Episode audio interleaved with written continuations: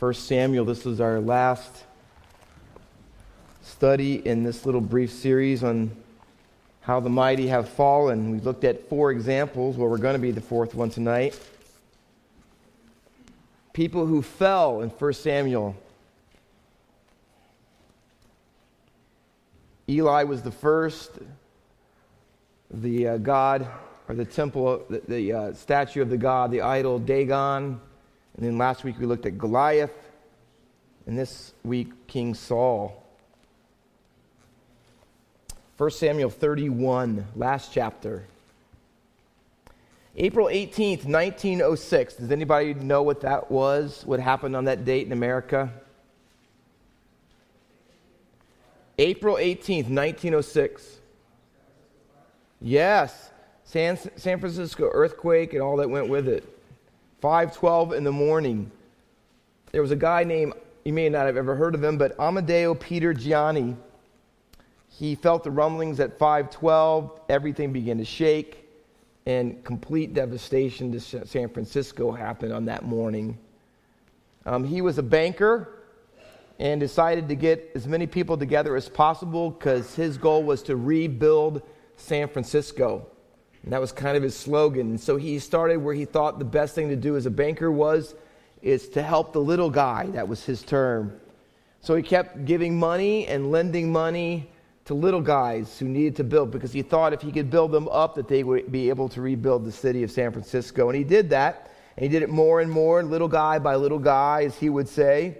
And because of his kindness to them, they deposited more and more money into his bank and it began to grow and grow and grow. And by 1945, his bank had become the largest commercial bank in the world.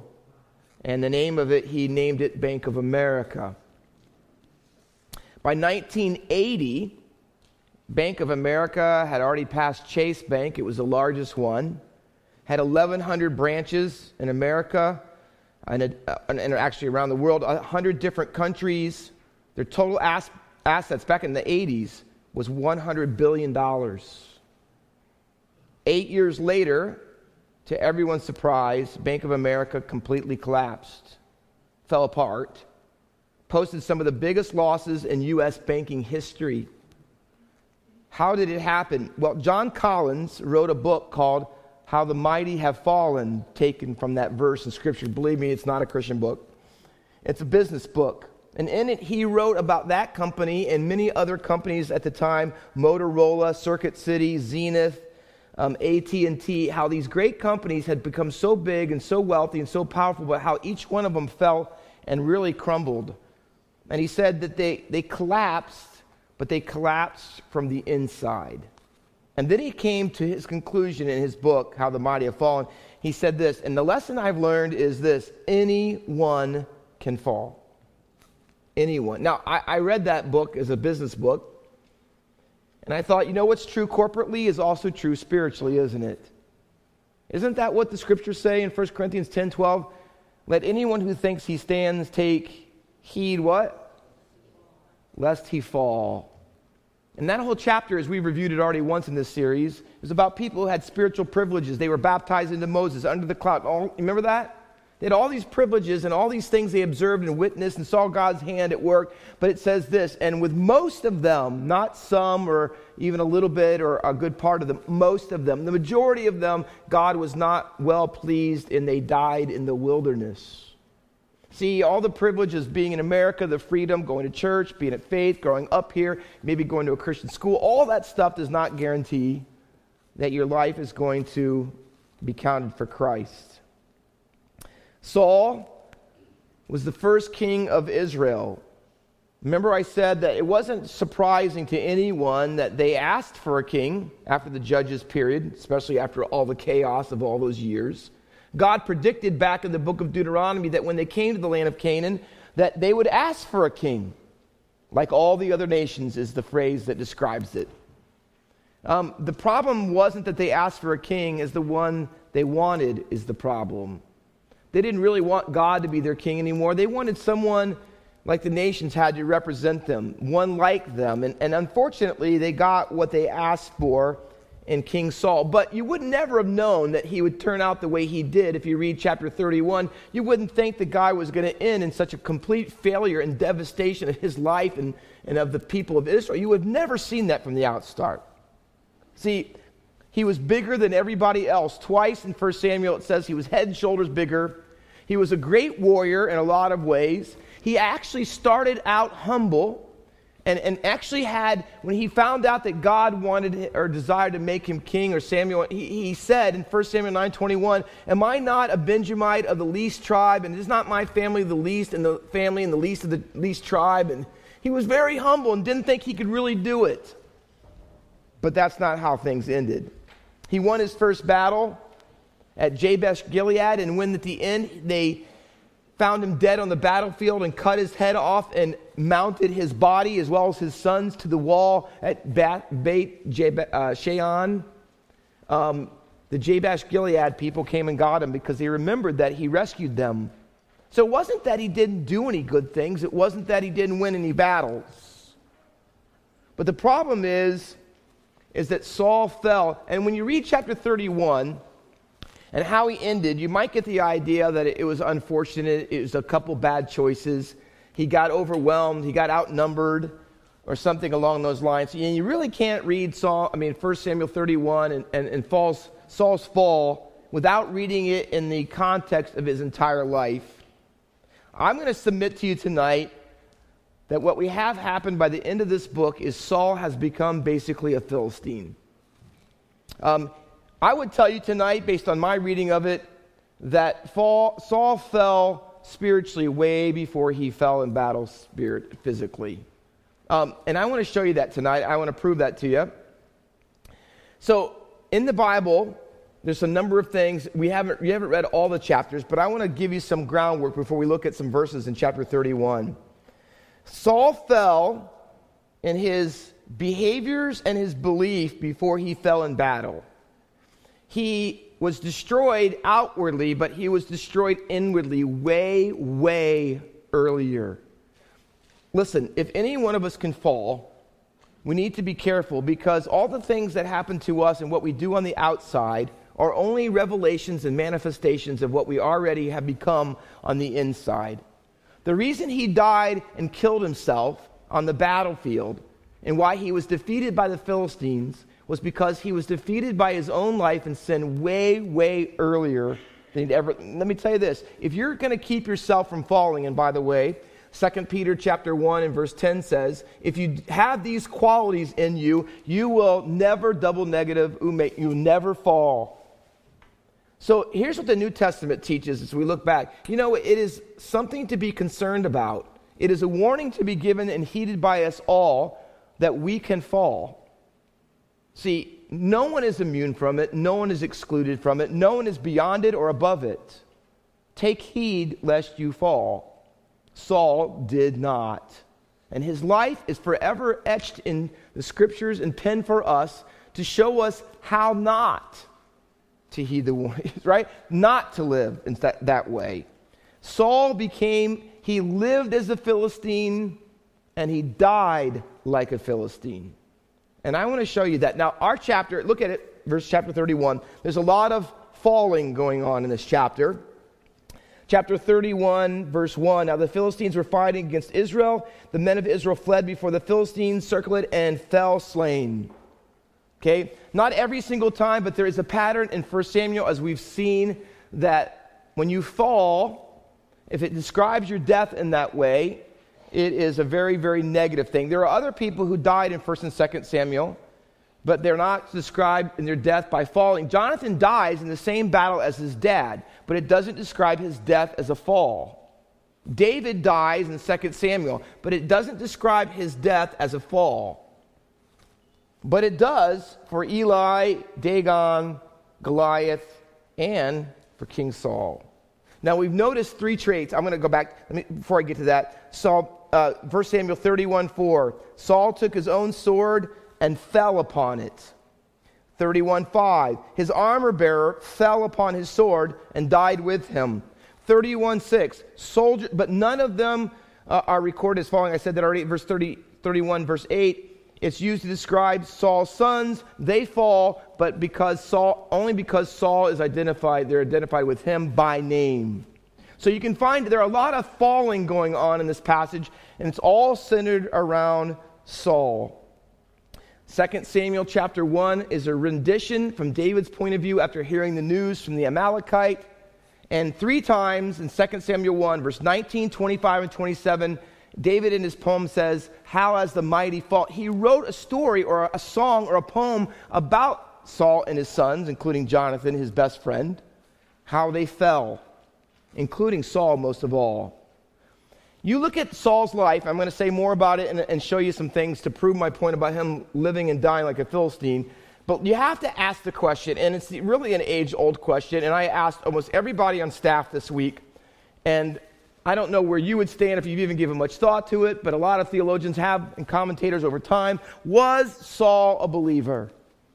Was he a believer? Was he really, did he really believe? Was he forgiven? Will we see him in heaven someday?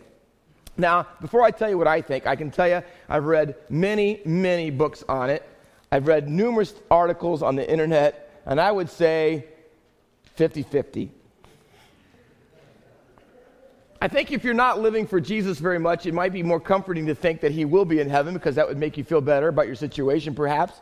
But there's a lot of people, and they all post reasons um, to think whether he is or whether he is not.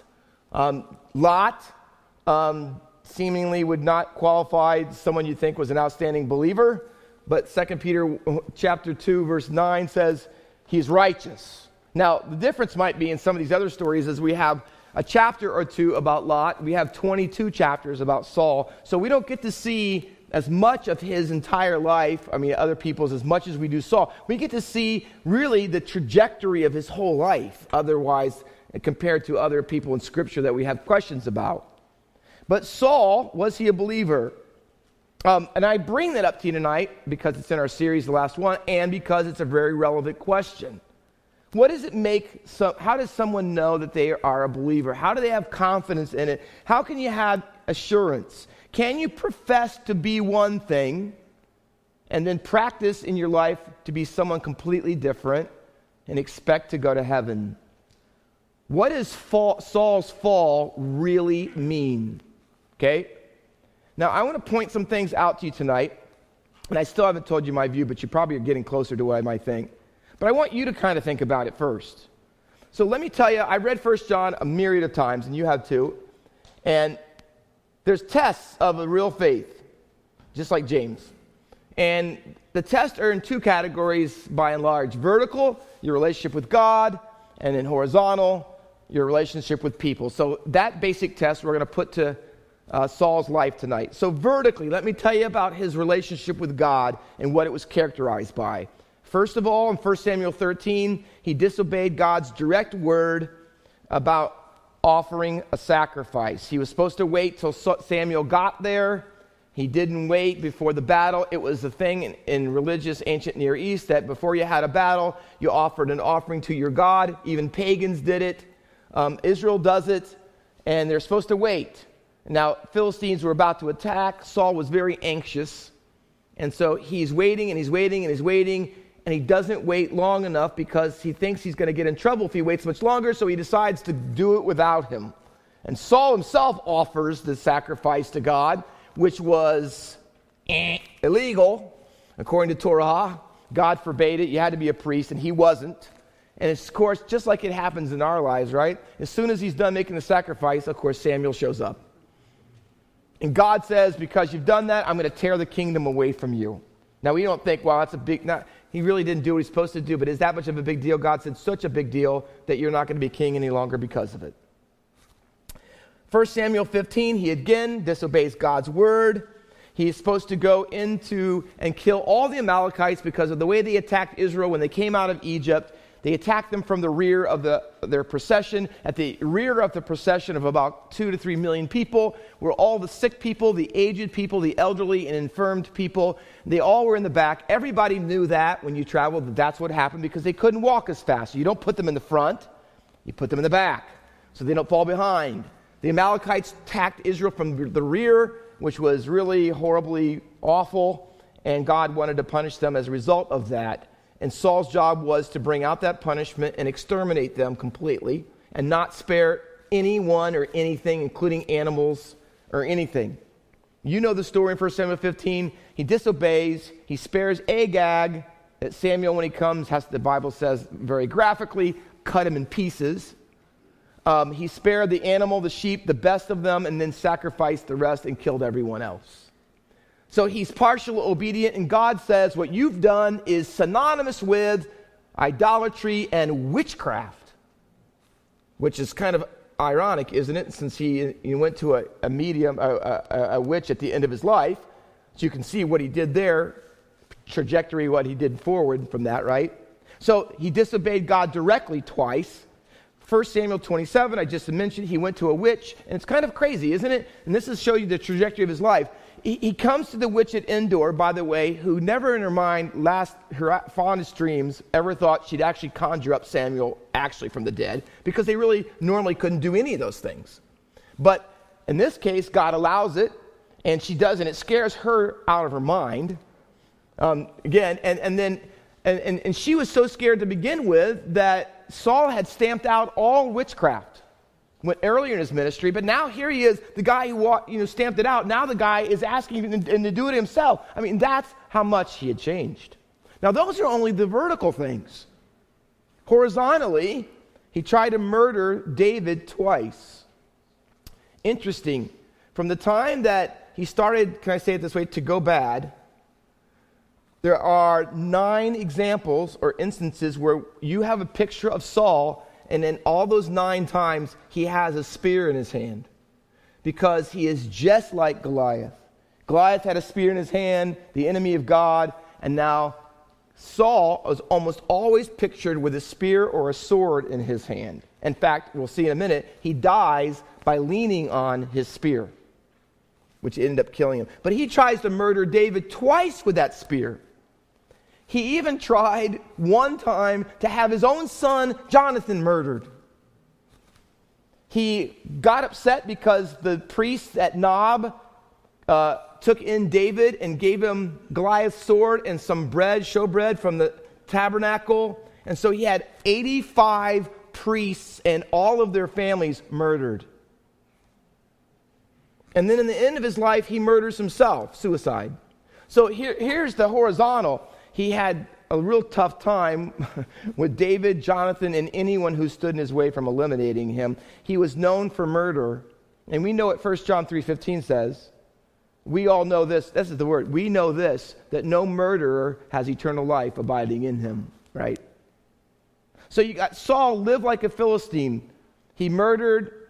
He had to get people, eliminate them to get out of his way. He had a sword or a spear in his hand almost at every turn in his life.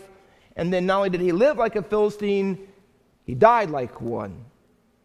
The Bible says that he was killed um, on the battlefield. Um, his own armor bearer wouldn't do it because he was afraid of what God would do to him, although eventually he kills himself, which I'm not sure which is worse. But um, so he dies on the battlefield. Now, watch. The first battle in 1 Samuel chapter 1 is a battle about the main character and his sons dying in the same day. We talked about Eli. Eli and his sons died on the same day, and they took the ark, and it was Ichabod, the glory of God repart. But this, the guy and his sons die on the same day. Now, the last battle in 1 Samuel, the complete other end of the book, is the exact same story, different people. Now you got Saul instead of Eli dying, and all of his sons die in the same battle on the same day. Why? Because they're both in the same boat. They're both people who fall in this chat because of pride, and God has to humble them. He died like Eli. Saul died like Abimelech in Judges 9. You remember Abimelech comes and he tries to take the city and he's fighting. And all of a sudden, this woman who's caught up in a tower being protected, she drops an upper millstone, it says, which would be a very large rock from the tower. Abimelech is standing at the bottom fighting, and it hits him in the head he's going to die and he knows it. And so he tells his armor bearer, please thrust me through because I don't want people to remember me as the guy who was killed by a woman in a rock. And so the guy does it. Now, just like he had his armor bearer try to kill him, Saul says in the same thing, hey, he asked his armor bearer to kill him, and eventually he doesn't, but he falls on his own spear, and they cut his head off. Same result. He also is like Goliath in his death and his spear and his fighting and all that he was doing. And they cut, remember this? They cut off Dagon's head in the temple when it falls and his head falls off. Remember that? Then you got Goliath. He, he loses a battle, and David cuts his head off. And what happens to Saul? He dies in a battle, and they cut his head off. I mean, there's the patterns in Scripture are there for a reason. Because you're supposed to get this. This is who Saul really was. It really was him. He's like Eli, he's like Abimelech, he's like the statue or the god Dagon, he's like Goliath, he's like these people. He is really like a Philistine. Listen, that's how he lived and that's how he died. Now, here's the question for us If you live like an unbeliever but claimed to be a believer, which one are you really? I find it to be striking that Saul, in one of his acts of disobedience, spared the Amalekites. Is it ironic that in 2 Samuel chapter 1, a little different twist on the story about his final moments, this is the story that David is told by the guy who comes from the battle to tell him what happened. The guy says, I came upon, I happened to be on Mount Gilboa. What a joke that is. No one happens to be on that battle, by the way.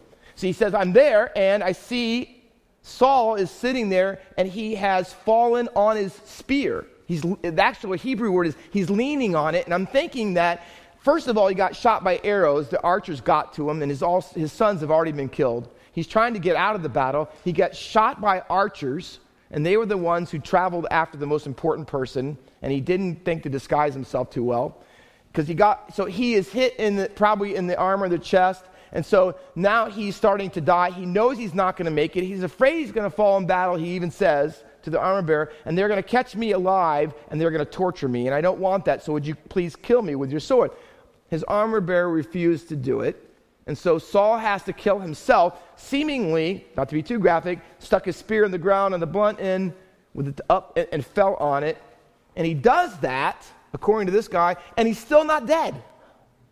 And he's, so the guy who comes up to him sees him from a distance and he says, Please come. He goes, I still have life in me. Finish me off. And the guy does. Not the armor bearer, but this guy finishes him off, takes the crown off of his head, the royal insignia of his armlet on there, takes those off, brings them to David, thinking that David's going to go, hot dog, he's dead, I'm going to be the king, you're an awesome guy. Eventually, the guy who brought that stuff loses his life because David says, You touch God's anointed, and I'm going to have to kill you. And he does. But you know who the guy was? An Amalekite. No name. But see, he, what he spared in his disobedience, the Amalekites, the Amalekite guy is the one who kills him. Right? Because God knows what Saul is really like. And he wants to show us who he really is. Now, before you finally answer the question about is Saul a believer, you have to deal with some other verses. Now, we've seen the trajectory of his life, we've seen the events vertically and horizontally, but let me deal with some difficulties that people have in thinking about Saul's being a believer or not. The Bible says in 1 Samuel chapter 10, if you want to turn there, verses 5, 6, and 9. It says in verse 6 the Spirit of the Lord came upon Saul. And then a, verse later it says, and he prophesied. And then a few verses later in chapter 10 and verse 9, it says, on that day, Saul had a change of heart. What does that mean? Is it possible for the Spirit of the Lord to come on someone and prophesy and not be a believer? That seems pretty strong, doesn't it? Well, let me tell you what happened. Let me give you a verse first. Matthew 7, 22 and 23. Anybody know by heart? You know, it's the scariest passage, I think, in the Sermon on the Mount. I'll quote it for you. Ready? Many will say, Jesus said, Many will say to me on that day, What? Lord, Lord. What, ready? Have we not? What? Prophesied in your name, and in your name cast out demons, and in your name done many wonderful or many works or signs.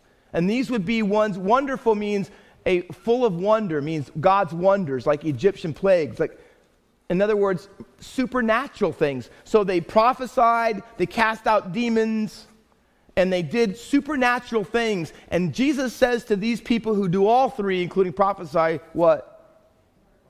Depart from me, workers of iniquity. I never knew you. Do you think that when Jesus sent out the 12 disciples and told them that they should have power over physical illness and they should be able to cast out demons and raise from the dead, do you think that when they went out that everyone did it except Judas? You remember the passage when they come back and everybody's going like, "Oh, it was awesome, God, your power is great." But what's wrong with Judas? You remember that? Pa- well, it's not in there because Judas could do what all the other one did. Why? Because prophesying and doing miraculous things, or even casting out demons, doesn't mean that you're a believer. Because people said, Jesus said, there'll be many people on that day who say they did these things or actually did, and Judas will be one of them. In fact, can I tell you, Satan can do them. See, here's what he prophesied, and the Spirit of the Lord was upon him. Now, Spirit of the Lord doesn't always mean he was on him in a way that he saved him, but the Bible talks about the Spirit of the Lord coming on those who are God's anointed. And God would give them a special endowment to do certain things as their role of king demanded. And you can see from this passage, in the passage I've mentioned to you, that the Bible says he could do certain things, but it didn't mean his life was changed. But people say, verse 9 says, on that day, Saul's heart was changed. Well, the question is, how is it changed and what was it changed about? It doesn't say his heart was changed and he was not saved, now he is. What he was really in turmoil about until that day where God wrought a battle and, and gave him the victory was he didn't know if he should be king because he was from a tribe and from a family that wasn't very prominent. And so he didn't really think that he should be king, and he doubted whether he should do any of these things. And he really hadn't accepted fully the role. And that day, when God gave him the victory, it changed his heart. And now he decided, yeah, I think God, I can do it. Now, listen, Saul didn't do all bad things. He won a battle, he protected some people, and sometimes he went after David, and sometimes he didn't. But here's what the Bible says that Samuel said, last one. 1 Samuel 28 19, the witch brings up Samuel by God's permission. Samuel says to, to Saul, Tomorrow, when you go to battle, in other words, you and your sons will be with me. Some people mean to think that, oh, yeah, they went to be with Samuel. Samuel was a good guy, and they went to be with Samuel means they were saved.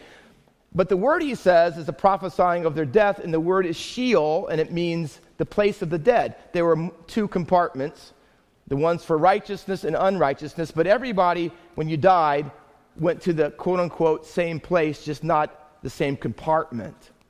Saul, all that Samuel's saying is when you go to battle tomorrow, you and your sons are all going to die, and you're going to die and be the place of the death, like I'm in the place of death.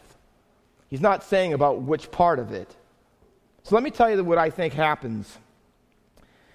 Saul's life has a trajectory of one level of disobedience to a greater disobedience all the way through his life. The Bible, if you read 1 John, the test of your real faith is not that you never disobey or never do anything wrong, because David murdered and was an adulterer and lied and other things. But what you find out is that David's trajectory of his life is not marked by any of those things, although he did some of them. Saul's life and trajectory is what 1 John calls if you practice sin. If it's sin as a lifestyle, he was a murderer. Cain, 1 John 3, was a murderer because he was of his father, the devil, who was a murderer from the beginning. That's why he tried to have David murdered, his own son murdered. That's why he had 85 families murdered because that's who he was. And I think for me, maybe not for you, for me, one of the biggest ways, I, I mean, I believe Saul was an unbeliever was because he was constantly trying to kill David, the anointed Messiah who represents Jesus. And I think that's a picture of what he really thought of it. And I think he was David's enemy almost his entire life because he was opposed to David and all that he stood for. And I think David represents Jesus, although imperfectly. What does that mean for us? Four lessons, if you want to write them down. Please write them down for yourself and for your children. A good start does not guarantee a good finish. His conformity seemed to be on the right track, but he ended up being conformed to the world.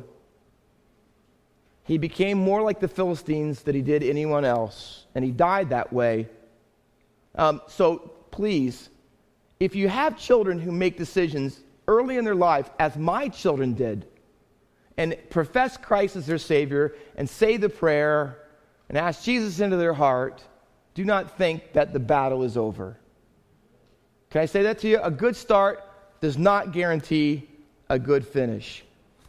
Obviously, note this Saul's problem was not theological or that he held inerrant or inherently bad beliefs. It's that his behavior never matched them. He did not have heresy. He was not out to lunch in some leftist field and, and some doctrinal problems. Although he disobeyed God's word, but so did David. But his belief was far, far from what his, his behavior was far from what his beliefs were. Number two, Saul focused on, listen to this, Saul focused on winning military battles, but not personal spiritual battles. He was good at his job, but he wasn't good at God. Listen, that can be you and our children.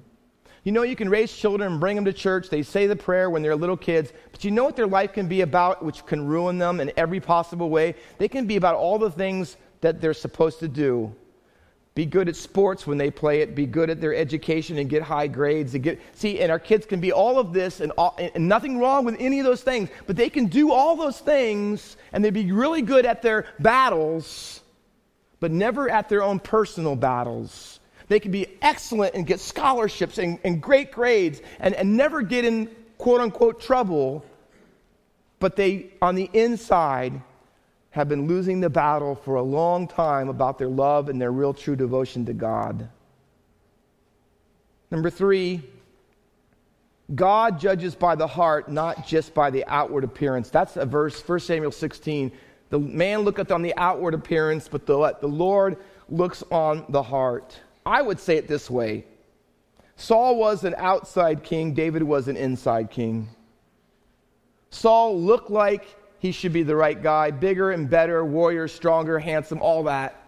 But he turned out to be terrible because he had no insight for God. David had an insight for God, and although he messed up on the outside, what he is the standard by which all other kings are measured by.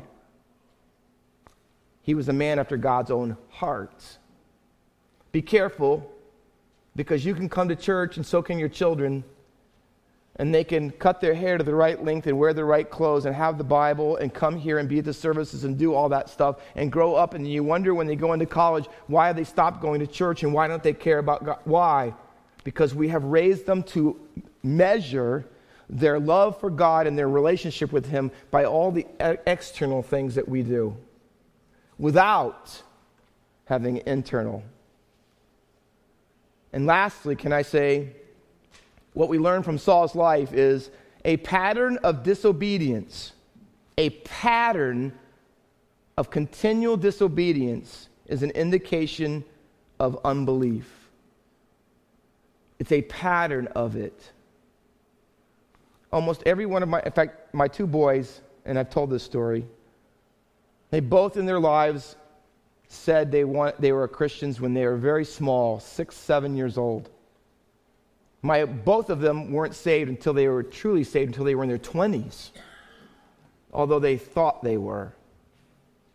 But they had to come to, very difficult at times, to come to the conclusion that they really weren't saved. And the reason was, is that only they knew all the facts, but none of it had ever changed their life. None of it. We all know that we don't earn our way to heaven, we don't work our way to heaven, we don't do things to get to heaven, and our personal righteousness never gets us anywhere in favor or merit with God. We know that. That's as basic as ABC. But what we don't realize often is that if you're truly saved, you will have changed. You will change. You will. This Sunday night, I'm preaching Sunday morning and Sunday night. I'm going to do a message, and you can start looking at it yourself. There are five times in the book of First John where the little phrase, this little phrase is used, as he is. Without giving too much of it away, or you'll just stay home, right?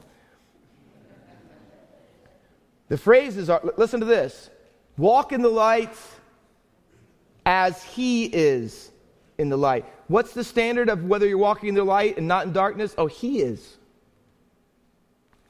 Everyone who has this hope in him purifies himself even as he is pure.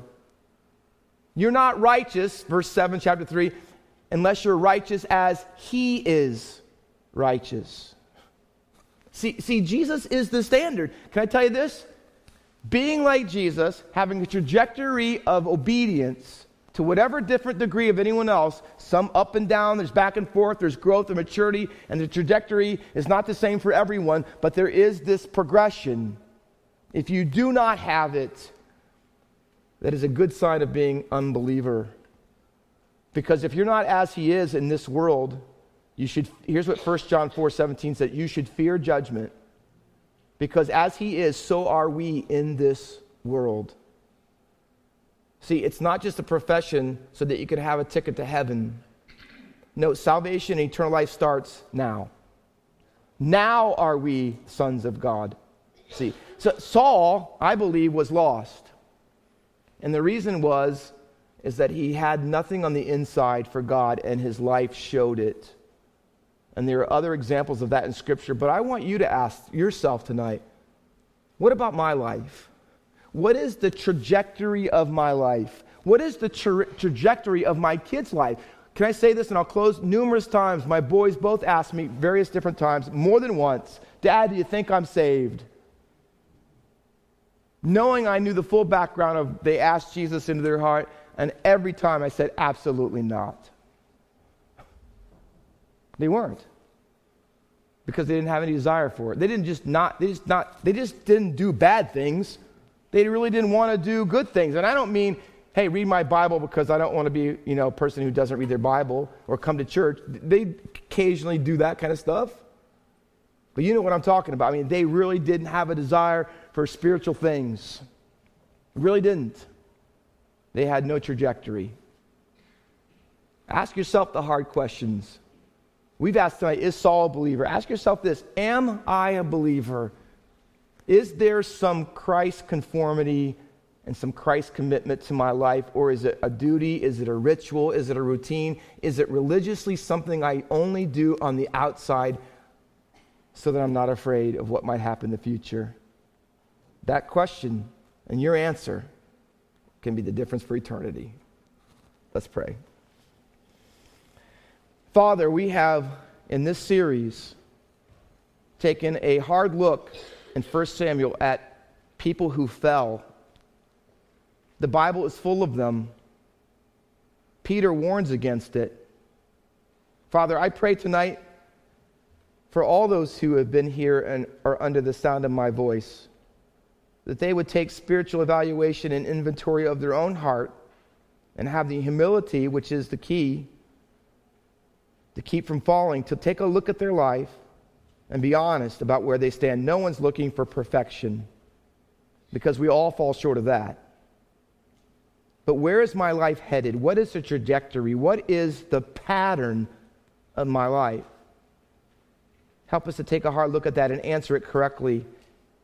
And Lord, then act on it according to the revelation of your will. And we pray this in Jesus' name. Amen.